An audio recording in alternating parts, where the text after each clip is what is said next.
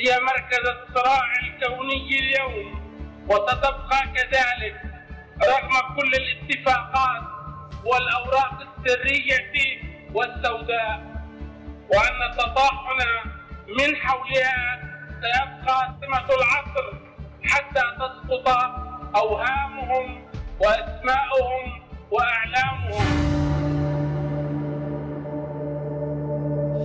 فتح الشقاقي أبو إبراهيم. وعرف أيضا باسم الحركي عز الدين الفارس طبيب الأطفال ومؤسس حركة الجهاد الإسلامي الفلسطيني. هناك من يراه أحد من دخل التاريخ من قادة حركات التحرر في النصف الثاني من القرن العشرين وفريق ثاني اعتبره أول من أدخل تنظيم أصولي سني مسلح في مشروع الثورة الخمينية حتى أن البعض ذهب إلى أبعد من ذلك وقال بتحوله إلى المذهب الشيعي. ولد الشقاقي بعد نكبة 1948 بثلاث سنوات في مخيم رفح للاجئين الفلسطينيين بقطاع غزة سنة 1951 كان والده عامل بسيط وإمام القرية. أما والدته فتوفيت وعمره 15 سنة. أنهى دراسته الثانوية في مدارس القطاع اللي شهدت البدايات الأولى لنشاطه السياسي. قبل ما يصبح الشقاقي أحد الفاعلين البارزين في تطوير وتحريك الخطاب الأيديولوجي الإسلامي في فلسطين بعد ما عرف بنكبة 67 تعلق بجمال عبد الناصر وبحسب الشقاقي فالفضل يعود إليه بأنه لم يصبح شيوعياً. بعد أن قرأ كتاب حقيقة الشيوعية واللي كتب مقدمته بنفسه عبد الناصر. فشكل في العام 1966 مع اثنين من رفاقه وكان عمره 15 سنة أول تنظيم سياسي انخرط فيه تحت المظلة الناصرية. قبل أن يتلاشى تنظيمه بعد هزيمة 67 ويتجه هو ورفاقه نحو الاختيار الإسلامي. وكانت فاتحته قراءة كتاب محمد الغزالي كيف نفهم الإسلام؟ وكتاب معالم في الطريق لسيد قطب اللي على حد وصفه كان له التأثير الأكبر في تحوله. واعتبر أن مفاهيم سيد قطب في كتابه معالم في الطريق وفي ظلال القرآن قد رسمت الطريق وجاءت لإنقاذ الإسلام بطرح مفاهيم محددة وجذرية وثورية. وقال في رسالة وجهها إلى مصر وهذا يا مصر كتاب سيبقى فوق جبينك سراجا منيرا وعيونا تميمية مؤكدا أن لا وطن للمسلم إلا الذي تقام فيه شريعة الله ولا جنسية إلا في عقيدته التي تجعله عضوا في الأمة المسلمة.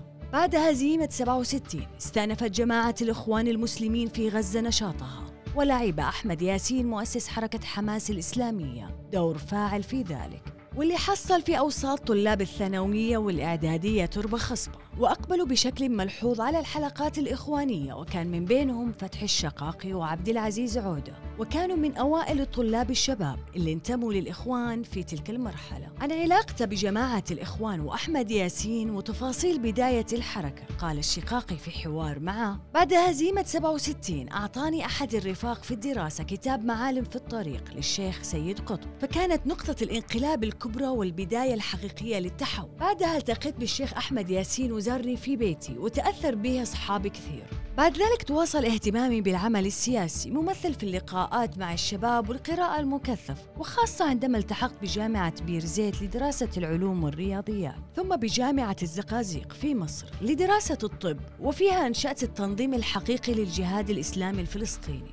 كان معنا 60 شخص. في تلك المرحلة شهدت مصر تدفق للطلاب الفلسطينيين حتى نهاية السبعينات وتحول الوضع الإخواني الفلسطيني في مصر تدريجيا إلى موقع تنظيمي مهم. وكان إطلاق سراح الآلاف من الإخوان المسلمين المصريين في عهد أنور السادات بأن يساهم في إعادة الحيوية للحركة الإسلامية في مصر. وهو الأمر اللي انعكس بالتالي على التنظيم الإخواني في فلسطين. فمن هو الفلسطيني فتح الشقاقي؟ طبيب الأطفال اللي وجد في برنامج حركته الطريق في سبيل تحقيق مشروع إسلامي متكامل وصياغة نظرية إسلامية ثورية واللي صاغها على حد قوله من جمال الدين الأفغاني وعز الدين القسام وسيد قطب وآية الله الخميني. وانطلق بها من القاهرة وتحديدا من مدينة الزقازيق وصولا إلى الضاحية الجنوبية لبيروت وأخيرا دمشق.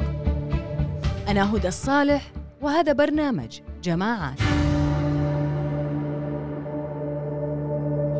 لمناقشة أبرز محطات فتح الشقاقي وتحولات الفكرية ونشأة النواة الأولى لحركة الجهاد الفلسطيني من جامعة الزقازيق في مصر وانتقالا من التصورات الوطنية العلمانية الفكرة الناصرية إلى التصورات الإسلامية بدءا بجماعة الإخوان وصولا إلى الفكرة الجهادية. وأخيرا مساعيه في الفكرة التوحيدية بين التيارات القومية واليسارية والإسلامية. فبحسبه يجب على القوى الثورية أن تتجمع وأن تتوحد صفوفها. فالقاسم بين هذه القوى مهما تعددت ألوانها الأيديولوجية هي قواسم كبيرة وكثيرة. نستضيف معنا اليوم من بيروت الدكتور رضوان السيد أستاذ الدراسات الإسلامية في الجامعة اللبنانية. ومن مصر الدكتور جمال المنشاوي قيادي سابق في تنظيم الجهاد المصري. أول شيء بنحييكم ل يعني مشاركتنا في هذا الحديث. نتكلم عن فتح الشقاقي وحركة الجهاد الفلسطينية. وطبعا الشقاقي كان له عدة مراحل في القاهرة وداخل فلسطين ثم تحولت إلى الضاحية الجنوبية في بيروت.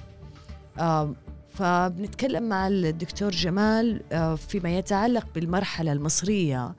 آه وطبعا هو آه الدكتور جمال نعرف فيه بشكل سريع. آه هو تخرج من تخرج من كلية الطب جامعة الإسكندرية في عام 81 وحصل على دبلوم طب الأطفال من جامعة فيينا في عام 1990 ثم حصل على الدكتوراه وزمالات طب الأطفال من من إحدى الجامعات في النمسا عام 98 وكان في السابق آه، تولى كأمين اللجنة الثقافية باتحاد طلاب المدينة الجامعية في فترة السبعينات خلال سيطرة الجماعة الإسلامية الإخوانية على الجامعة. آه، طبعا رافق آه، بعدها انتقل إلى أفغانستان برفقة الضواء أيمن الظواهري زعيم تنظيم القاعدة وعمل قبل ما خروجهم لأفغانستان عملوا معا في مهنة ممارسة الطب. آه له علاقات كبيرة مع عدد من القيادات في الجماعات الإسلامية في آه اللي أيضا كانت ذهبت إلى أفغانستان في تلك الفترة. آه وأسس آه كان إمام وخطيب آه، في أحد الجوامع في النمسا. يعني آه، نبذة بسيطة لحتى المستمعين آه، يعرفوا من هو الدكتور جمال ولماذا نأخذ شهادته معنا اليوم في الحلقة. آه تسمح لي دكتور رضوان ودي آه أبدأ مع الدكتور جمال بإني اساله عن آه محطة الشقاقي في مصر.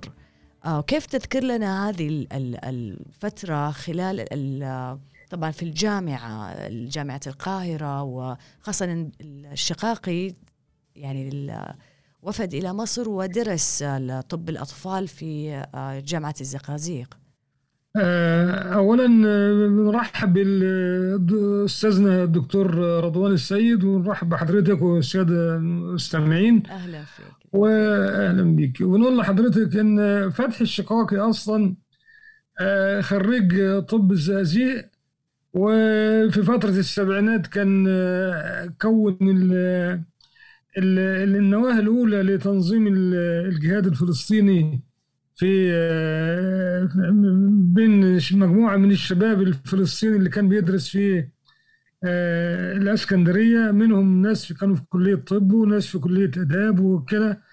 وكان بيأتي ليهم بيأتي بجانب تثقيفه. هو كان آه، واسع الثقافة يعني وكان مفوه في شرحه للأوضاع وكده. كان بارع جدا.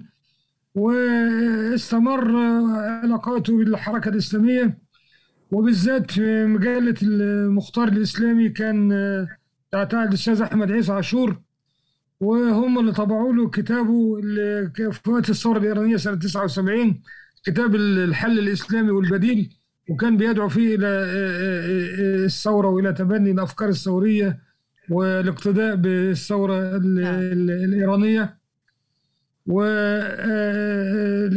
واستمر على كده وكان له علاقات يعني بالجماعة الإسلامية اللي هي كانت بتأخذ خط العنف يعني أو الجهاد زي الجماعة الإسلامية في أسيوط.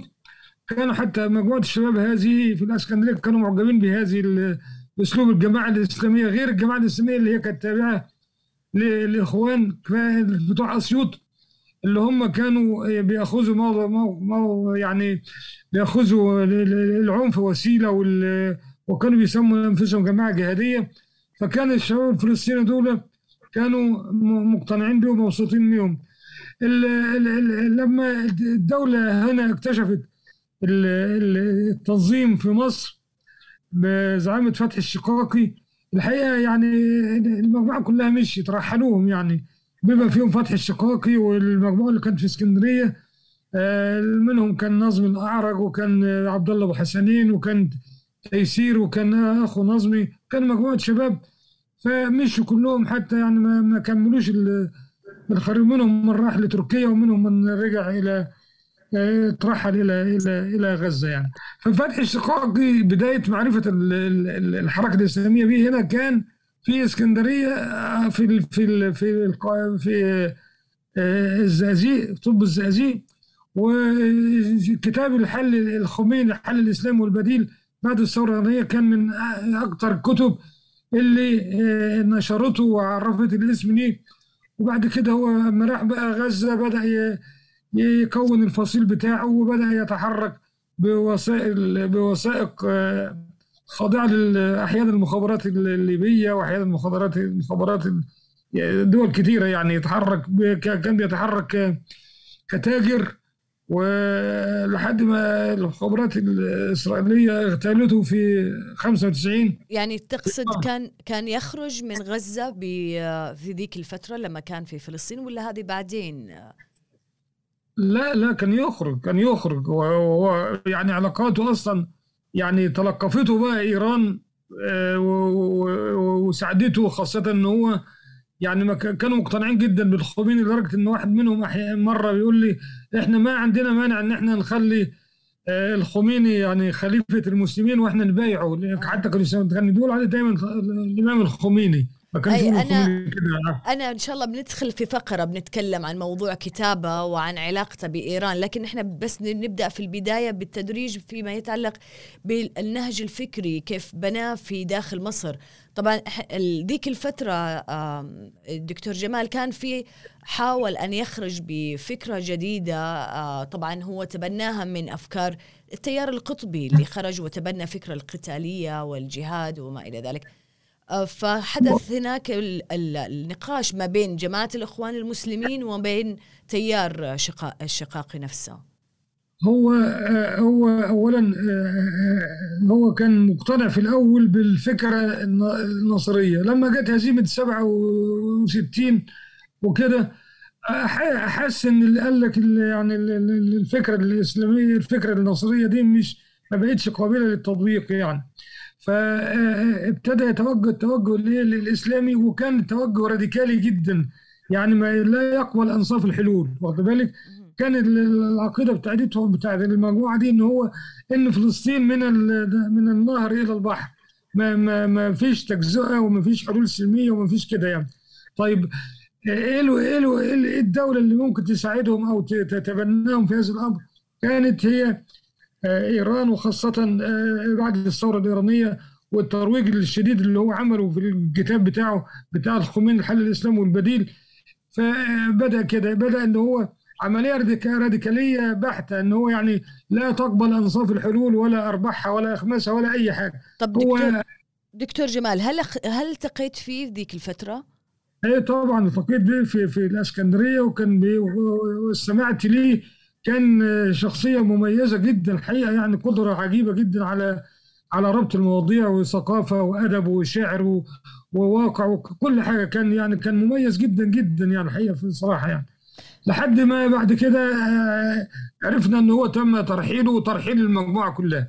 من من من مصر يعني. أيوة لما تحكي لي عن هذه يعني كم كم مرة التقيت في إيش الحديث آه، آه، اللي كان يعني يدور بينكم في إذا كان جدالات يعني كان الحديث يدور إحنا يعني في البداية كنا إحنا كاتجاه إسلامي يعني كنا نعتقد إن حكاية الدعوة والتربية والكلام ده وان إحنا الرب الأفراد الأول والكلام هو ما كانش عنده يقول لك هنقعد قد إيه نربي ونعمل وكده. إحنا ما عندناش الكلام ده ما عندناش رفاهية الانتظار يعني. إحنا لازم ناخذ عمل آه، نبدأ بعمل عسكري على طول يعني. ما, ما ينفعش إن إحنا نقعد لسه الرب أفراد وكده. ولذا كان يغلب عليه الجانب التنظيمي مش الجانب الدعوي يعني. بال حضرتك كان يغلب عليه الجانب التنظيمي والجانب الإعداد. آه، لما الكلام ده في في مصر هو كان تجهيز الكوادر وتثقيفهم آه، آه، بالفكرة بتاعته اللي هو كان يعني كان مشبع بيها ونجح فعلا إن هو يكون هذه الخلية الابتدائية هنا في في مصر وكمل شغله بعد كده لما راح آه، غزة وبعد كده ابتدى بقى يتحرك وي- وينطلق إلى إيران وإلى حزب الله والى الحاجات دي. آه، رمضان شلح هو نفسه أيضا كان مرافق يعني درس في نفس الفترة في مصر مع شقاقي فيقول إن كان شقته آه، مثل كالمحراب وورشة تعيد صياغة كل شيء من حولنا. آه، إلى هذه الدر... إلى هذه الدرجة كان شقاقي يعني قدر إنه يعني يستقطب و لا لا لا كان مؤثر جدا كان مؤثر جدا ويعني يعني كان بيذكرني يعني ما ت- يعني لو في محاضرات وفي الدروس اللي كان بيع- بيعطيها للمجموعة ما كنت تقدري تبتعدي عنه أو تسرحي بعيد عن الكلام اللي بيقوله لأنه كان واسع الثقافة جدا ومفوه جدا و- و- ويعني فيه كل مميزات القائد الحقيقة يعني الحقيقة. آه، في ذيك ال- الف... في هذه الفترة في البدايات هل تذكر مين من الشخصيات المعروفة من القيادات اللي صارت رموز في الحركة الإسلامية؟ سواء من جماعة الأخوان أو غيرها أو من تنظيم إحنا هنا في سك... في سك... كان عندنا عماد العلمي كان هنا في كلية هندسة بتاع بتاع بتاع حماس اللي هو كان المسؤول بتاعهم في سوريا. عماد العلمي كان موجود هنا وكان موجود عبد الله أبو حسنين كان موجود آه، ناظم الأعرج كان موجود محمد عمران كان موجود آه، تيسير. بالنسبة يعني لل... للمصريين من المصريين مين كان يعني على اتصال وقرب مع فتح الشقاقي في ذيك الفترة؟ في البداية؟ لا في فتح الشقاقي كان آه، كان بي- بي- بيتخذ جانب السريه ولكن اتصاله كان أكثر بالجماعة الإسلامية في أسيوط. ما مثلا أسامة ري- أسامة رشدي وكرم زهدي والمجموعات اللي هي كانت بدأت تاخذ طريق ال- ال- القوة. فهو كان حتى كان كانوا معجبين بيهم وكانوا مبسوطين من أسلوبهم يعني كانوا كده. ممتاز. طب الدكتور رضوان أبغى إذا عندك تعقيب على كلام ال- ال- الدكتور جمال وأيضا حضرتك دكتور رضوان كان لك فرصة أنك التقيت بالدكتور فتحي الشقاقي في أكثر من مرة خلال آه، آه، تواجده في بيروت ومشاركته أيضا كان نشيط في مشاركاته في الملتقيات الإسلامية والملتقيات اللي تتناول الشأن العربي وما إلى ذلك. نعم أنا يعني ليس عندي ملاحظات لأنه أنا الفترة المصرية آه، آه، لا أعرفها. أنا ما بدأت أهتم بهذه الحركات الإسلامية العنيفة إلا بعد أن قتلوا أستاذنا. أنا كنت في الأزهر في كلية أصول الدين. قتلوا آه، قتل جماعة جهاد أستاذنا محمد حسين الذهبي. كان يدرسنا التفسير ثم صار وزيرا للأوقاف. فبدأت أهتم بالقسم العنيف من وفهمت من فتح الشقاقي بعد 1983 عندما أتى إلى لبنان آه، أنه هو تأثر بالثورة الإيرانية. وجد أن نهج الإخوان المسلمين المصريين آه، آه، آه، آه، لا يهتم آه، كثيرا بفلسطين ويميل إلى التغيير في مصر. حتى الجانب العنيف منهم يميلون إلى آه، يعني مهتمين بالوضع المصري وهو كان مهتم بالوضع الفلسطيني. 78 79 عندما بدأت الحركات آه، التي أدت إلى الثورة الإيرانية تأثر تاثرا شديدا جدا. هو ومجموعته في اسيوط في مش في اسيوط عفوا في الزقازيق. ما حكى لي بعدين آه، عن آه، علاقته بالإسكندرية؟ مم. وكون مجموعة من سبعة أو ثمانية كان عندهم منح من السلطات المصرية لأن آه، مصر كانت متكفلة بغزة. قبل احتلالها من جانب إسرائيل وبعد الاحتلال فكانت تعنى بالغزاويين وتعطيهم منح. وهم شكل أول مجموعة وهذا كان يسميه إنجيل الثورة كتابه الخميني والحل الإسلامي. يعني ما عاد يؤمن بالحل السياسي أو القومي لمسألة فلسطين ولا بد من المضي إلى الجهاد. قال لي إنه أتى إلى لبنان. سألت من إيه من أين؟ من غزة أو من مصر؟ قال لا من إحنا طلعونا من مصر منذ عام 80 وأتى إلى سوريا ولبنان. للتواصل مع الفلسطينيين الآخرين كيف يبدأون جهادهم ووزع كتابه بينهم عن الحل الإسلامي. عادوا طبعوا طبعة ثانية في لبنان من نفس الكتاب الذي هو يعتبره بيان التأسيس لحركة الجهاد. كانوا الإيرانيين الذين كانوا في بعلبك وقتها كانوا متحيرين فيه. بمعنى بهذه المجموعة الجديدة مؤمنين بإخلاصها ولكنها مجموعة صغيرة. فكانوا بين إدخالهم في حركة أمل الإسلامية التي شقوها عن حركة أمل العادية. ما كانوا يتحدثون لا إلى الشقاق ولا إلى غيره أن عندهم تنظيما خاصا. صار اسمه فيما بعد حزب الله. ثم قرروا في فترة بين 82 و 83 أن يكون هناك تنظيم فلسطيني.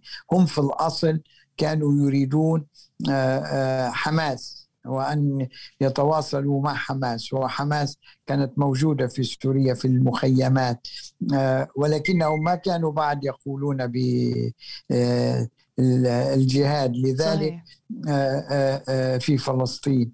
ولذلك هو فكر حتى في فترة بسيطة بهؤلاء الإسلاميين في فتح يعني على يسار فتح مثل منير شفيق وأبو إبراهيم والآخرين. وكان على تواصل دائم مع الإيرانيين باعتباره لا حماس مذهولة بالإيرانيين ولا فتح أيضا مذهولة بالإيرانيين. فتنظيمه الخاص قبله الإيرانيون أخيرا بعد 1983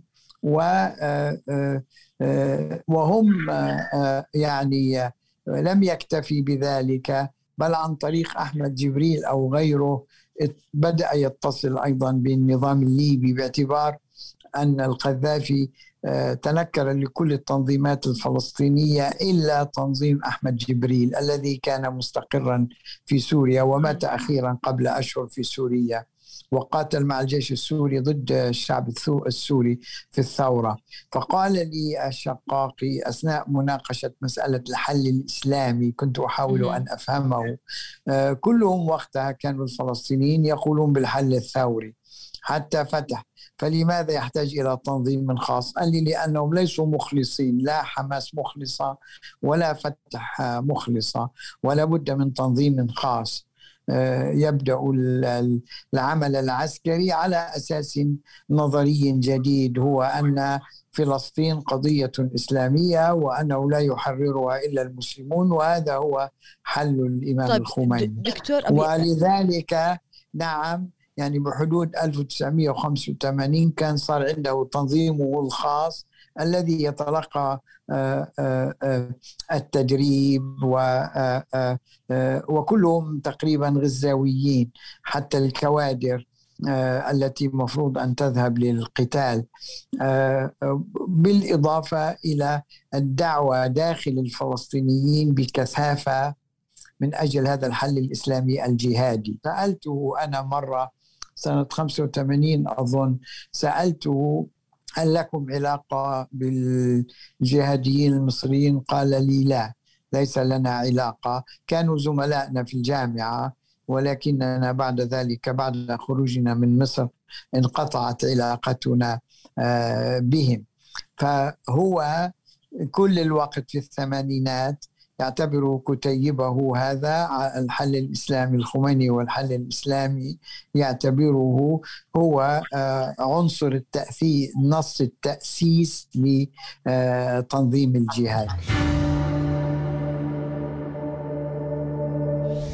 التف حول الشقاق بعد فترة قصيرة من وصوله إلى مصر مجموعة من الشبان الإسلاميين فلسطينيين ومصريين من داخل وخارج تنظيم الإخوان المسلمين. وبالنسبة لهم ما عادت الكتابات الكلاسيكية الإخوانية اللي أنتج معظمها في الأربعينات والخمسينات كافية لصياغة أيديولوجيا باعثة مقاتلة. امتدت هذه الأزمة إلى خارج التنظيم الإخواني الفلسطيني في مصر حيث تواجدت الكتل الطلابية الجامعية الإخوانية الفلسطينية في الكويت وبريطانيا والولايات المتحدة. وتشكلت النواة الأولى لحركة الجهاد الإسلامي الفلسطيني عبر ما عرف بتنظيم الطلائع الإسلامية.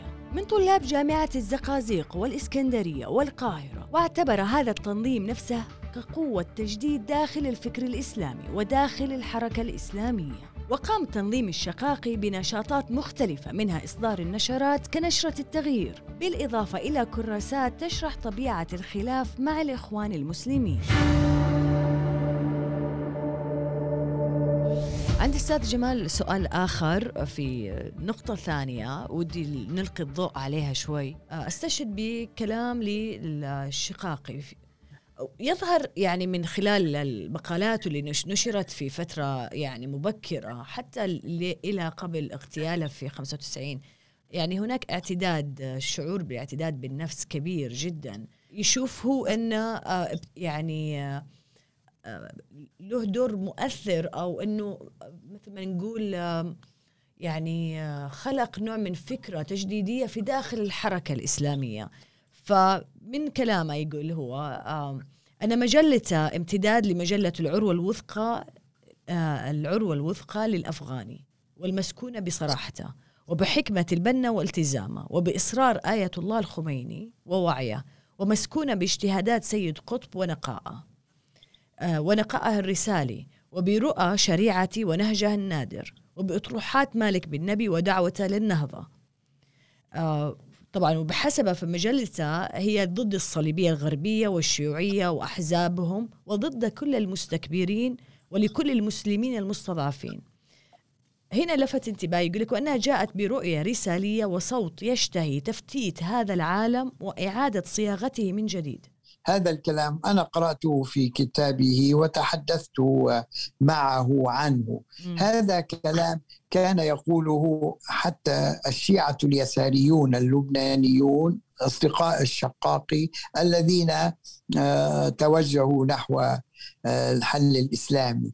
بعضهم آه، أخذني أخذته إلى المحكمة الشرعية ليعلن إسلامه من جديد. المحكمة الشرعية السنية أحيانا والمحكمة الشرعية الشيعية أحيانا أخرى وبعضهم كان أصله مسيحي. كان هذا توجه شديد كله في ظل الثورة الإيرانية. آه كما قلت هم تحيروا بشقاقي هل يدخلونه في تنظيماتهم هم أم يعملون له تنظيما خاصا؟ وجدوا أن قضية فلسطين يمكن أن تستغل استغلالا هائلا في أوساط السنة. ولذلك اشتغلوا آه، أسسوا له تنظيما يعني ساعدوه في تأسيس التنظيم وفي نشره وفي تدريب عناصر آه، منه باعتبار آه، أنه يمكن أن يجتذب سنة آخرين. بينما اللبنانيين منهم سواء كانوا شيعة أو سنة أو في بعض الدروس فأدخلوهم في إما في آه، حركة أمل الإسلامية التي هي انشقاق عن أمل آه، موسى الصدر آه، أو إذا كانوا شديدي الإخلاص دخلوهم في التنظيم الخاص تاعهم اللي سمي فيما بعد حزب الله. الشقاقي منذ 83 84 لا صار يعني علاقته الرئيسية بهذه بالإيرانيين من خلال الموجودين منهم في لبنان أرسلوه فيما بعد إلى إيران تمام. إما للتدريب وإما ليفهموا دعوته آه، الإسلامية طيب. هذه دكتور أبي أسألك ف... أبي أسألك نقطة لما يقول هو يعني أنه يهدف إلى تفتيت هذا العالم وإعادة صياغته من جديد هذه العبارة تذكرك في من؟ طرح من؟ هذا آه، كلام سيد قطب. وليس كلام العروة الوثقى. كلام العروة الوثقى لجمال الدين ومحمد عبده أنه تحريض المسلمين بشكل عام آه، آه، ضد الاستعمار البريطاني والاستعمار بشكل عام حتى كان يحاول تحريض الهنود يعني غير المسلمين ضد الاستعمار البريطاني. وطبعا كان موجه دعاية آه، بشدة آه، ضد الاستعمار الإنجليزي في مصر والاستعمار الإنجليزي في الهند. وفي بقية أنحاء العالم الإسلامي. وصدر منها 18 عدد فقط. هي حملة على الاستعمار ودعوة للمسلمين للنهوض ضده. حتى لم يستثنوا السلطات في العالم الإسلامي وقتها. لذلك لا بس هم أي واحد يريد أن يعمل لنفسه مشروعية يؤسس مشروعيته في التاريخ. م. سيد قطب أسسه أسسها في القرآن. إنما في التاريخ الحديث بمن؟ ماذا تفعل؟ فكان عليهم أنه يقولوا لا نحن أصلنا في العروة الوثقى. طبعا. إنما التأثير المباشر الحقيقة عليهم آآ آآ آآ لسيد قطب من الناحية الفكرية الذي آه، أعلن العالم جاهلية وبالتالي آه، آه، ينبغي القتال ضده. ويسبق هذه المرحلة أن تكون هناك مجموعة معنية تعتزل شعوريا عن هذا المجتمع الجاهلي ثم تندفع باتجاه تحطيمه وباتجاه هو طبعا مصارعة هو الشقاقي كان ذكر في أكثر من مجال ويعني كتب مقالات عن سيد قطب بشكل احتفاء فيه وفي أفكاره ويشوف أنها هي فك أفكار سيد قطب هي اللي جاءت لتخلق البعد الثوري في الحركة الإسلامية. أبغى أسأل الدكتور جمال آه، صحيح أن حركة الجهاد الإسلامي في فلسطين هي تعتبر تنظيم آخر مختلف عن حركة الجهاد الإسلامية المصرية واللي برزت بعد اغتيال السادات. لكن لا يمكن أن نفصل بشكل يعني جذري بين الحركتين. فتأثير النموذج المصري يعني كان واضح على حركة الجهاد الإسلامي الفلسطينية من حيث مثلا التحاق غزة بمصر آه، اللي كانت إداريا تابعة لمصر. وأيضا آه، بالنسبة للأفكار نفسها والشخوص اللي تأثرت بها حركة الجهاد الفلسطينية أو الشقاقي نفسها كان اللي كان آه، منضم رسميا لجماعة الإخوان و آه، يعني متبني لأفكار حسن البنا وسيد قطب وشقيقه محمد قطب. فأبي أسألك أستاذ جمال إيش وجه الشبه بين الجهاد الإسلامي الفلسطيني والجهاد المصري؟ ولأي مدى كان؟ التعاون والتقارب بينهم. بص أنا أقول لحضرتك بس يعني في نقطة نظام أو تصحيح معلومة بس يعني ممكن يكون كثير من الناس مش واخدين بالهم منها. إن دي نقطة اعتراضية. يعني اللي قتل آه، الشيخ محمد حسين الذهبي ليس تنظيم الجهاد. اللي قتل الشيخ محمد حسين الذهبي هم جماعة ما تسمى بجماعة التكفير والهجرة أو جماعة المسلمين. هي اللي مش مش جهاديين. قمة العمل بالنسبة لتنظيم الجهاد والجماعة الإسلامية اللي هي الجهادية اللي بتاعت أسيوط كانت اغتيال السادات. وكان هذا يمثل آه، رمزا كبيرا لفتح الشقاق إن تنظيم الجهاد ينجح في اغتيال السادات اللي هو قام بمعاهدة السلام مع إسرائيل وهم كانوا يسموها معاهدة الاستسلام وعقد معاهدة وكده. وينجح في كده بيعتبروها قمة النجاح اللي العمل وإن إن التنظيم نفسه ممكن ينجح في أعمال آه، أعمال كبيرة. وكما زي ما قال الأستاذ أستاذنا الدكتور رضوان إن حكاية العزلة الشعورية وقيام جماعة مؤمنة وتكفير المجتمع كله كمجتمع جاهلي وإعادة فهم كلمة لا إله إلا الله محمد رسول الله تاني مرة أخرى للجماهير وإعادة تقييم الناس مرة تانية. كان ده الجانب المنطلق الفكري اللي هو يقدروا يقوموا بيه. وده كان بيتفق بيتفق تماما مع تنظيم الجهاد المصري اللي هو يعني يختلف عن تنظيم الإخوان عن الإخوان كانوا يهتموا بالدعوة وسط الناس وبالحاجات الاجتماعية والمستوصفات والانتخابات والحاجات دي لكن الجهاد كان لا يهتم بهذه الأمور اطلاقا وكان فكره كله إن هو انعزال المجتمع والقيام بعمليات والقيام بصفة انقلابية آه، ممكن تنجح مرة أو أخرى ويعاد توصيف توظيف المجتمع والكفاءات مرة أخرى. دكتور أبي أسألك إيش كان طبيعة العلاقة بين فتح الشقاقي وأيمن الظواهري؟ لا ما أعتقدش إن أيمن الظواهري قابل فتح الشقاقي يمكن الاتفاقات كلها اتفاقات اتفاق فكري لأن أيمن نفسه ما كانش يعني معروف كتير لل... ما كانش جماهيري في الحركة الإسلامية. يعني كان كان تنظيم سري ما, ما كده زي نظام فتحي.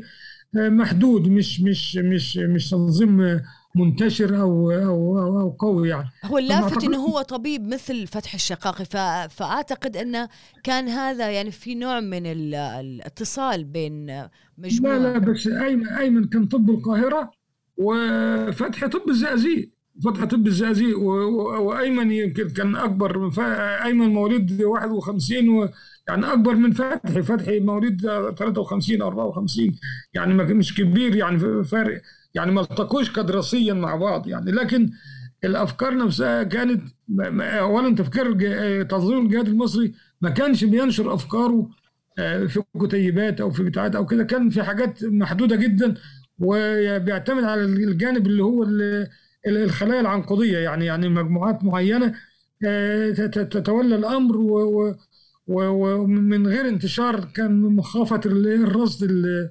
الأمني. فما أعتقدش إنهم يعني ما تقابلوش يعني. إنما هم كانوا معتقدين أكتر أو المجموعة نفسها كانت مهتمة أكتر بجماعة الجماعة الاسلاميه بتاعة أسيوط. كان الاهتمام الأكبر بالجماعه الاسلاميه أسيوط. أما تنظيم الجهاد ما كانش له الانتشار اللي كان موجود مثلا زي دلوقتي زي الآن أو كده. ما, ما كانش منتشر خالص. يعني كانت كانت مجموعة بسيطة جدا. كان منهم محمد سالم الحال ومنهم كمال الحبيب ومنهم آه، يعني السيد آه، اسمه ده؟ إحنا بنيجي بنيجي للاسماء هذه. أنا آه، بس أبغى أسألك بشغلة. كتب الشقاقي مقال في ذكرى إعدام خالد الاسلمبولي نشر في عام 83 وصف فيه خالد الاسلمبولي بالمحارب والأمير الجميل. وبعض من من اللي جاء في المقال يقول الشقاقي هل أنت الذي كان يقاسمني غرفتي ولا أراه؟ أأنت الذي كان يلبس يوما قميصي وألبس يوما قميصه ولا أراه؟ أأنت الواجب الذي تحرر من أسر المكان وكنت أحدث عنه الأحبة والناس فيمرون ثقالا وأبقى لدمعي وصلواتي. هل كانت هناك معرفة بينهم؟ لا لا لا لم, لم تكن معرفة شخصية هي معرفة فكرية. بمعنى ما يعني خالد الإسطنبولي هو شقيق محمد الإسطنبولي ومحمد الإسطنبولي كان من قادة الجماعة الاسلاميه في اسيوط واخد بال حضرتك. وبعدين نجاحه في اغتيال السادات والمجموعة بتاعته بالتعاون مع الجماعة الإسلامية مع تنظيم الجهاد ومع عبود الظلم ومع المجموعة دي كلها. ده يعني ألهم فتح الشقاقي ان ان, إن أو, أو يعني خلاه يعتقد انه ممكن ينجح بعد ذلك هو في في في, في التنظيم بتاعه. زي ما زي ما تنظيم الجهاد المصري نجح في اغتيال رأس النظام المصري واكبر دولة عربية ورئيس أكبر دولة عربية نجح في اغتياله. معنى كده إن هو بيديله أمل إن هو ممكن بالمجموعة البسيطة اللي هي كانت معاه دي إن هو ينجح في في في في في في, في, في يعني افكاره يعني إيش كان هل كان عنده البعد استهداف رؤساء أنظمة عربية أو كذا في ذيك الفترة بعد يعني؟ لا هو زي ما يعني هو كان كفينا بغيرنا. طيب بالنسبة لشقيق خالد الاسلمبولي محمد الاسلمبولي محمد شوقي أي آه كان يعرفه؟ يعني التقوا لهم معرفة قريبة عن لا لا لا, لا ما كانش ليه معرفة لكن هو نهج الجماعة الإسلامية وهو اتخاذ موقف الجهاد والصدام مع الدولة وكده اتفق مع فكر الشقاقي اللي هو كان يعني كان يعتب على الإخوان إن هم يعني ما معروف نعم. عندهم ميوعة عندهم ميوعة وعندهم كده لكن كان يعتقد إن الجماعة الإسلامية في أسيوط هي النواة وهي التي أقرب فكريا ليه ولذا كان كانوا معجبين جدا بها وكانوا بيتتبعوا أخبارها يعني بدون دون اتصال مباشر بها لكن هم كانوا برضو يخشون من من الرصد الأمني. تعرض تنظيم الطلائع الإسلامية للملاحقة الأمنية من قبل أجهزة الأمن المصرية وألقي القبض على 39 طالب فلسطيني بالإضافة إلى طلاب مصريين. وكان الشقاق حينها يتولى تحرير مجلة المختار الإسلامي بشكل سري. وبسبب نشاطه السياسي وعلاقات تنظيم الشقاق بالجماعات الإسلامية في مصر وقياداتها صدر قرار بإبعاده مع رفاقه الفلسطينيين من مصر إلى غزة. في نهاية العام 1981 إلا أن الشقاقي وبعد خروجه من السجن لقى نفسه فجأة أمام قرار بفصله من جماعة الإخوان المسلمين الفلسطينية. والقرار جاء بسبب نشاطاته الواسعة واعتقاله اللي اعتبرت الجماعة مصدر تهديد أمني للإخوان المسلمين الفلسطينيين في مصر. وإضافة إلى هذا بدأ أن الشقاقي بات يشكل مصدر إزعاج سياسي وفكري للجماعة بمعزل عن ظروف اعتقاله. بهذا الشكل حددت المرحلة المصرية في عمر حركة الجهاد الإسلامي الفلسطيني الملامح الأساسية للتنظيم مؤثرة على الساحة الأصولية المصرية ومتأثرة بها. بالنسبة لتنظيم الطلائع اللي أسس فتح الشقاقي في مصر هو طبعا ضم تقريبا يعني 60 شخص من معظمهم كانوا فلسطينيين لكن أيضا كان معاه مصريين. وهو طبعا الشقاق كان يعتبر أن الطلائع جزء جزء من المد الإسلامي في مصر يعني وهي جزء من هذا الجسد. ف تتذكر لي عن هذه ال ال هو هو فتح فتحي الشقاقي يعني كان زي ما تقولي عايز يحدث حالة وسط الحالة الإسلامية. حضرتك يعني الفهم الإسلامي اللي كان سائد في الوقت ده إن الناس تهتم بال, بال بالسنن وبالبت وكده ويهتموا بإصلاح النفس والدعوة والكلام ده. هو كان متمرد على هذه الحالة. واخد حضرتك؟ فهو أراد إن هو ينشر فكره وسط وسط الجماعات الاسلاميه باعتبار إن هم أرض خصبة يعني واخد بالك؟ يعني مجرد بس إن هو يحاول يطور الأمر شوية. لكن أعتقد الوقت ما أسعفوش إن هو يعني يعمل اتصال مباشر قوي. بدليل ان هم ترحلوا يعني هو ترحل في الأول والمجموعة بتاعته الفلسطينيين ترحلوا في 81 أو في في, في 81 حتى من غير ما يكملوا امتحانات يعني منهم الناس كانت في البكالوريوس كملوا جزء امتحاناتهم وما كملوش الباقي واتجهوا بعد ذلك إلى تركيا فهو الوسيله الاتصال أو أو حلقة الوصل كانت عن طريق مجلة المختار الإسلامي وعن طريق أحمد عيسى عاشور وعن طريق الدكتور محمد يحيى والدكتور محمد نورو والمجموعة دي ودول ما كانوش منتميين تنظيميا لأحد. يعني ما فيش إلا أحمد عيسى عاشور بس اللي هو كان يعني كان ينتمي للإخوان مبدئيا لكن واحد زي محمد يحيى الدكتور محمد يحيى الله يرحمه والاستاذ محمد نورو دول كانوا جانب فكري فقط يعني هم تبنوا أطروحات فهد الشقاقي والترويج لها من خلال مجلة المختار الإسلامي ومن خلال طبع كتابه الخميني الحل الاسلامي والبديل. طب أستاذ بسألك دكتور جمال إيش طبيعة العلاقة اللي كانت بين الشقاقي وسالم الرحال؟ وأيضا ليه تم إدراج اسم فتح الشقاقي ضمن المتهمين في الفنية العسكرية؟ ما هو ما هو سالم الرحال ده أردني أصلا. نعم. سالم الرحال أردني وفتح الشقاقي فلسطيني. فيعني حضرتك عارفه العلاقة بين الأردنيين هو سالم الرحال أردني من أصل فلسطيني. آه أردني أصلا آه. فحتى لما اتمسك سالم الرحال ما خدوش ما خدش حكم حتى رحلوه كده من بره بره يعني واخد بالك؟ ما ما ما ما ما, ما خدش يعني مش زي صالح سرية مثلا حكموه بعد الفنية وكده وأعدموه. لا سالم الرحال قطع قطع هو قد يكون هو حلقة الوصل بين الشقاقي برضه وبين ال وبين ال الاتجاهات الإسلامية. لأنه سالم الرحال كان كان كان متصل أكتر بال بال بال بمجموعات الجهاد المصرية زي إسماعيل الطنطاوي اللي هو مشي بعد كده وزي كمال حبيب وزي مصطفى علوي ويعني ناس معينة كده. كان سالم الرحال هو بيعتبر إن هو برضه منظر بالنسبة ليهم فكان يتمتع بعلاقات قوية. فكان هو يعني والشقاقي كان من من ضمن الناس الفلسطينيين. فنتيجة التقارب بين الفلسطينيين والأردنيين من الوضع الطبيعي ان هو يكون في كلام بينهم يعني طب أي بس لكن في داخل في خلال مرحلة مصر كانوا يلتقوا مع بعض؟ هل في يعني جلسات والله يعني أنا أنا يعني ما كنتش يعني ما كنتش أعرف تحركات الشقاق بالظبط هو بيقابل مين ويعمل مين. أنا كنت اشوفه لما يجي إسكندرية الحقيقة يعني.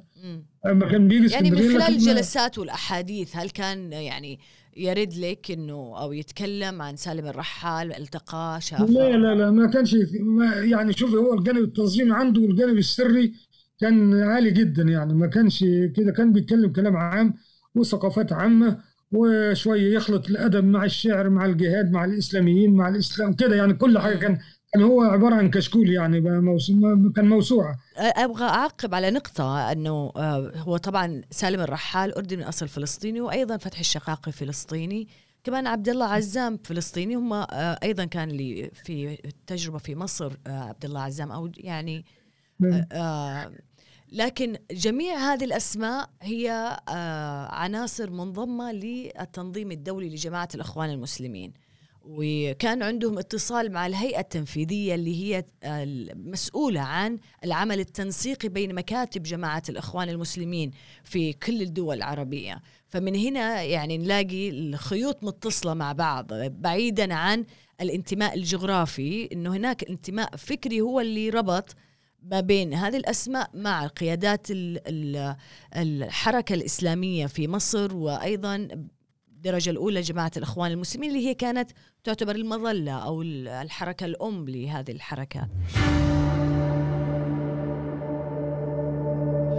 كانت الرافعة الفكرية بحسب بعض المختصين واللي دفعت بأفكار فتح الشقاقي إلى مستوى جديد من التنظير ما استلهم من كتيب توفيق الطيب وهو كاتب إسلامي جزائري بعنوان الحل الإسلامي لما بعد النكبتين. ونشر في أواخر الستينات. استخدم فيه تعبير القضية الفلسطينية قضية مركزية للحركة الإسلامية وهو هذا اللي بيصير وتحديدا في نهاية السبعينات.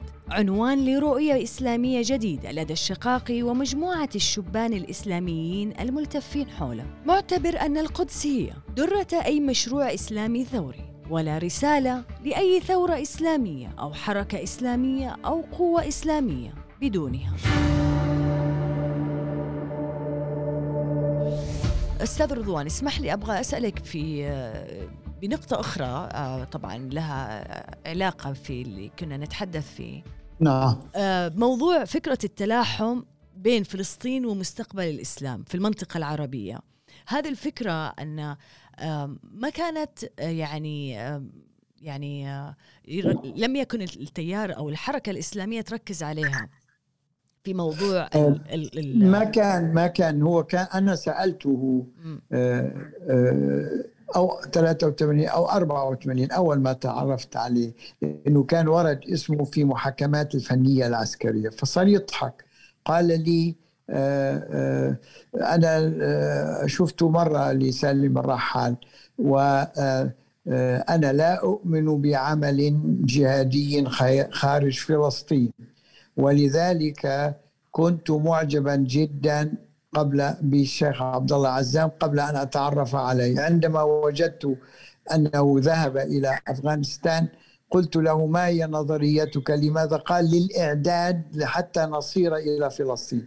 ما كان عنده أمل بأيمن الظواهري لأن أيمن الظواهري أصلا يريد أن يقاتل في مصر وهو يريد أن يقاتل في فلسطين فقط. وأظن زادت هذا الإيمان عندما تواصل مع الإيرانيين ومع القذافي في التركيز على فلسطين. وكان بعد عنده أمل ضعيف بعبد الله عزام وأظن أن عبد الله عزام في فترة من الفترات ساعده ماديا. عن طريق شقاقي كان عنده مجموعة في أمريكا أيضا. مجموعة صغيرة أيضا من الفلسطينيين وكانوا معنيين بالشأن الثقافي وكانوا يأتون لي أحيانا هم وجماعة رشد الغنوشي فأطبع لهم بعض الأمور في ما يتعلق بالحل الإسلامي يعني أساعدهم بالاتصال بدور النشر. فهو يعني بعد 83 84 ما كان يتحدث إلا عن فلسطين. أنا سألته فقط عن سلم رحال لأنه ورد اسمه في قصة الفنية العسكرية أيه. لفتح الشقاقي وهذا أقدم ذكر له نعرفه فصار يضحك بيقول لي يمكن شفته مرة ويمكن أثناء التحقيق معه ذكرني أو شيء من ذلك باعتباره باعتباري فلسطيني وهو فلسطيني أصله. ولكن لا أؤمن بعمل جهادي خارج فلسطين. لكن مستبعد إنه سالم الرحال بيأتي في خلال التحقيقات بيأتي على ذكر فتح الشقاقي آه، يعني آه، يعني يعني يتبلاه أو إنه يسبب له إشكال. بالعادة هم بيحاولوا قدر الإمكان في داخل الحركة الإسلامية إنهم يخففوا عن بعضهم. إيه, إيه، ولكن هو كان يظن ليس لهذا السبب وحده لأن سالم الرحال ذكره لعدة أسباب أبعده المصريون. حتى آه، آه، يعني المحيط الذي قتل الرئيس السادات قد يكون آه، يعني شكوا في أن له علاقة به ولكن ليس لم تكن عندهم أدلة لذلك اكتفوا بإبعادهم. فذهبوا إلى تركيا وإلى غزة ولكنهم استقروا بعدها في لبنان وصارت صاروا صارت آه، آه، كل تحركاتهم منطلقة من نص الشقاق الأول حول الخميني والحل الإسلامي. وبعدين أريد أن آه، أكشف عن شيء معروف هو. قال لي الخامنئي الإمام الخامنئي الحالي آه، آه، آه، دعوا لي مفتي لبنان إلى إيران سنة 1999 فأخذني المفتي معه. قال لي الخامنئي إنهم كانوا في الستينات مكلفين من الإمام الخميني بترجمة كتابات سيد قطب وأن تنظيم الدعوة العراقي أيوة. قام على أفكار سيد قطب. يعني أن يعني الملالي الإيرانيين كانوا يعرفون أفكار سيد قطب ويستوحون منها قبل كتاب النظر الصغير آه، عن ولاية الفقيه للخميني عام 1971 72 فلذلك يعني العلاقة بين من صاروا ثورة إيرانية و آه، آه، كتابات الراديكاليين الاخوان المسلمين وبالذات سيد قطب كانوا مهتمين جدا بالمودودي أيضا ومنهم فتح الشقاقي يعني مسألة الحاكمية ومسألة الجاهلية ومسألة إقامة الحكم الإسلامي وكل هذه الأمور. أنت تقصد إنما الشقاقي تخصص بعد 83 84 حتى في حديثي مع عبد الله عزام إنه أولى من أفغانستان أن تأتي إلى فلسطين. ولذلك لذلك إيه أنا لا أظن أنه لا على مستوى التنظيم الدولي للإخوان ولا على مستوى اهتمامات حركة الجهاد في أو تنظيم الجهاد في مصر والجماعات الإسلامية الأخرى المصرية المعنية بالقتال داخل مصر أو بالعمليات داخل مصر. ما عادت تثير اهتمامه وصار اهتمامه مركزا على فلسطين ومن يساعده في فلسطين.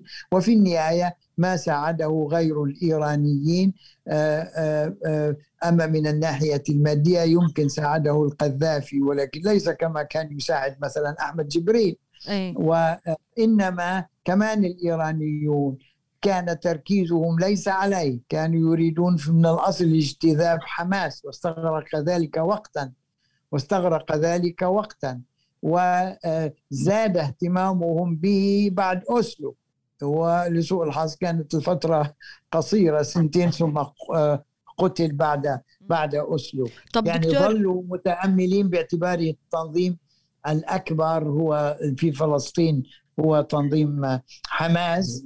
ظلوا مهتمين بحماس آه، آه، أكثر منه ولكنه هو باعتبار راديكاليته وإيمانه الأول بالإمام الخميني منذ إعلانه عام 1979 في كتابه آه، ظلوا مهتمين به. وأظن أثروا عليه حتى في قصة التركيز في فلسطين بدليل أنه اعترض على عبد الله عزام آه، أنه ليه رحت في الأول أفغانستان؟ روح على فلسطين ولو بإمكانيات ضئيلة. فقال له نحن نعد في أفغانستان كل هذه حركة الجهاد ستنتقل إلى صحيح هو هو فتح الشقاقي كان كتب آه، في مقال له كان تحدث عن نقاش المصريين والفلسطينيين وبقية من العناصر الحركة الإسلامية اللي قاتلوا في أفغانستان فكان يقول الشعار حقهم اللهم ارزقنا يعني نصرا في أفغانستان وشهادة في فلسطين. فهو يقول يعني إحنا ننتظر نشوفهم إذا بيروحون بعد ما يخلصوا من أفغانستان بيروحوا لفلسطين ولا بيبقوا هناك. آه فكان طبعا يعني ينتقد هذه. لكن أبي أسألك دكتور نعم. رضوان آه شقاقي كان رفع شعار أو الكلمة اللي تداولها كثيرا أنه وطنيون بلا إسلام وإسلاميون بلا فلسطين. إحنا نتكلم على أن كيف تحولت القضية الفلسطينية كقضيه مركزية. هذه كلها اسمح لي اسمح لي دكتور رضوان. اي لدى كل أي أبغى بس اسمح لي أبغى اسمح لي أقول لك. فهو يقول القدس اليوم تمثل درة أي مشروع إسلامي ثوري ولا رسالة لأي ثورة إسلامية بدونها. يعني هل, هل أصبح توظيف لموضوع الفلسطيني لتثوير الأفراد تثوير الحركات والأحزاب. إيه لأنه هو آه، دخل في قصة خيبة 1967 يعني الحل القومي والحل الناصري وكلها ليست حلولا لا لمشكلة فلسطين ولا مشكلة نهوض المسلمين وتحررهم وأنه الذي أثبت ذلك بالفعل الإمام الخميني. أنه أعرض عن القوميات والإثنيات وحتى أنه أراد أن يتخذ من النجاح في إيران مجالا لثورة إسلامية نص عليها في الدستور الإيراني حول ما يسمى تصدير الثورة. هذه كانت فكرته لكن غض الطرف عن الفضيحة صفقة الأسلحة في ما يعرف بقضية ووتر جيت اللي اللي آه، كان آه، كانت إسرائيل تمول يعني عبر مطار الإسرائيلي تذهب الأسلحة إلى إيران. لم يناقش هذا الشقاقي ما يعني قرأت له أنا سألته أي. عنه سنة 89 أي. آه، سألته عنه. آه، آه، وكان آه، كنا في جلسة عند الشيخ محمد مهدي شمس الدين نائب رئيس المجلس الشيعي الإسلامي الأعلى. آه، كان يحبه لأنه لبلاغاته ولكن كان يقول لي أخشى أن يكون عميلا إيرانيا. ما كانش محمد مهدي شمس الدين يحب آه، الإيرانيين. آه، ولكنه كان معجبا بإخلاصه وسألته عن هذه المسألة. قال لي لا لا لا لا ملوش علاقة فيها الإمام الخميني. هؤلاء أعوانه لأنه كانوا خايفين من الهزيمة في الحرب مع العراق. فأرادوا بأي سبيل آه، أن يحصلوا على الأسلحة الدفاعية والأسلحة آه، الهجومية. وعندما علم بها آه، أنهاها وحتى أعدم الذين المسؤولين عنها وما شابه ما رضي أن يناقشها. يرجع يسأل محمد مال شمس الدين يرجع يقول لا لا لا ليس لها أساس. فساعتها ضحك قال لي هذا الرجل يؤمن بالإيرانيين أكثر مما يؤمن بالإسلام. فإسلامنا نحن يا رضوان. على كل حال على كل حال لا هو كان فكرته الأساسية الطهورية قبل إيران هي هذه الإسلاميك بيوريتانيزم تعول سيد قطب. جوانبها السياسية آه، آه، آه، بس بعد الناصر كيف تبني دولة إسلامية نظرية الموجودة عندما بعد ذلك بعد أن أنشأ مجموعته أو أعلن عن إنشائها في كتابه بعد ذلك آه، نعم ظل ساعيا لثورة إسلامية شاملة على نهج آه، آه، الثورة الإيرانية ثم انحصر نضاله العملي في قصة فلسطين منذ العام 83 84 ما كنا نعرف كثيرا الظواهر. هو يعرف عنه أكثر مما نعرف نحن. ولكن كان خائب مع أنه يلتقي به خائب من عزام. وقال لي إن عزام عرض عليه في إحدى الرحلات أن يأخذه معه إلى أفغانستان وهو رفض. استشار الإيرانيين فقالوا له لا تذهب. فهو كان معتبر إنه هذا حرف عن قصة فلسطين. آه ليش قال الإيرانيين قالوا له ما تذهب لأفغانستان؟ مع أنهم كانوا أيضا لا أعرف وهو لا يعرف. ولكنه استنصحهم لأنه كان له يبدو مواعيد معهم أو في لبنان أو في إيران. وقال لهم أنه أنا مضطر أتغيب شهرين حتى آه، أذهب مع الشيخ عبد الله عزام بتاريخ كذا إلى أفغانستان وأعود بتاريخ كذا. آه، لن أذهب إلى داخل أفغانستان بل إلى لاهور. كان عام كم؟ آه، إلى هذه المكان الذي كانوا يجتمعون فيه عام كم دكتور رضوان؟ هذا الكلام لازم يكون 85 86 بين 85 أو 86 فقال له الإيرانيون لا لا تذهب لا إلى باكستان ولا إلى أفغانستان. قال لك شيء عن آه، أسامة بن لادن آه، يعني هل وقتها كان ذكره مرة لا يعرفه لا يعرف يعرف أكثر عبد الله عزام. يعرف أكثر. ويعني دائما إذا حرتي ودرتي بتلاقيه أكثر علاقاته المتصلة. مش أنه علاقة منقطعة يشوف واحد أو ذاك. هذه يعرف المصريين كثيرا الإسلاميين إيش قال لك عن أسامة بن لادن؟ لكن علاقة متصلة ونقاشات ومحاولات للتغيير ومحاولات لضمهم لحركته أو خلاف معهم وكذا ولكن هناك تواصل فقط الدائرة الفلسطينية هي دائرة اهتمامه الأول على الأقل في المرحلة التي آه، آه، صرت ألقاه فيها لأنه مجيئه إلى لبنان أن مجيئه إلى لبنان آه، صار كثيرا. ما رأيته إلا مرة واحدة خارج لبنان رأيته في ليبيا. دكتور رضوان إيش قال لك عن أسامة بن لادن؟ ما حكى لك عنه؟ لا لا لم يتكلم عنه ولكن قال إنه يبدو إنه عبد الله عزام آه، آه، تأثر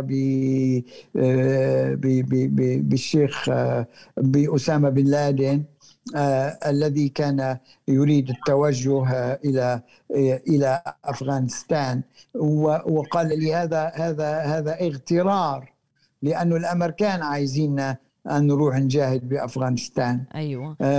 بينما نحن آه، جهادنا في فلسطين. ما تكلم بالسوء عليه بس مر مرورا عابرا ونحن نناقش قصة عبد الله عزام وقصة الظواهر. أيوة. والظواهر ما كان معروفا وقتها. آه آه كان معروف أنه أنه إذا كان قد ذهب باتجاه أفغانستان فهو لأنه طبيب أو كذا. وليس ما كانت أنت لا يمكن الحديث عن ما يسمى القاعدة قبل صحيح معروف. يعطيكم ألف عافية. شكرا جزيلا دكتور رضوان حضرتك شاركتنا من بيروت. وشكرا جزيلا دكتور جمال. طبعا كنت حضرتك معنا من اسكندرية. يعني أنا شخصيا صراحة استفدت كثير بكل الحديث الممتع هذا اللي من قبلكم. يعطيكم ألف عافية وآسفة على الإطالة معكم. شرفنا بك أستاذ الله يسعدك. الله يديم الصحة والعافية دكتور.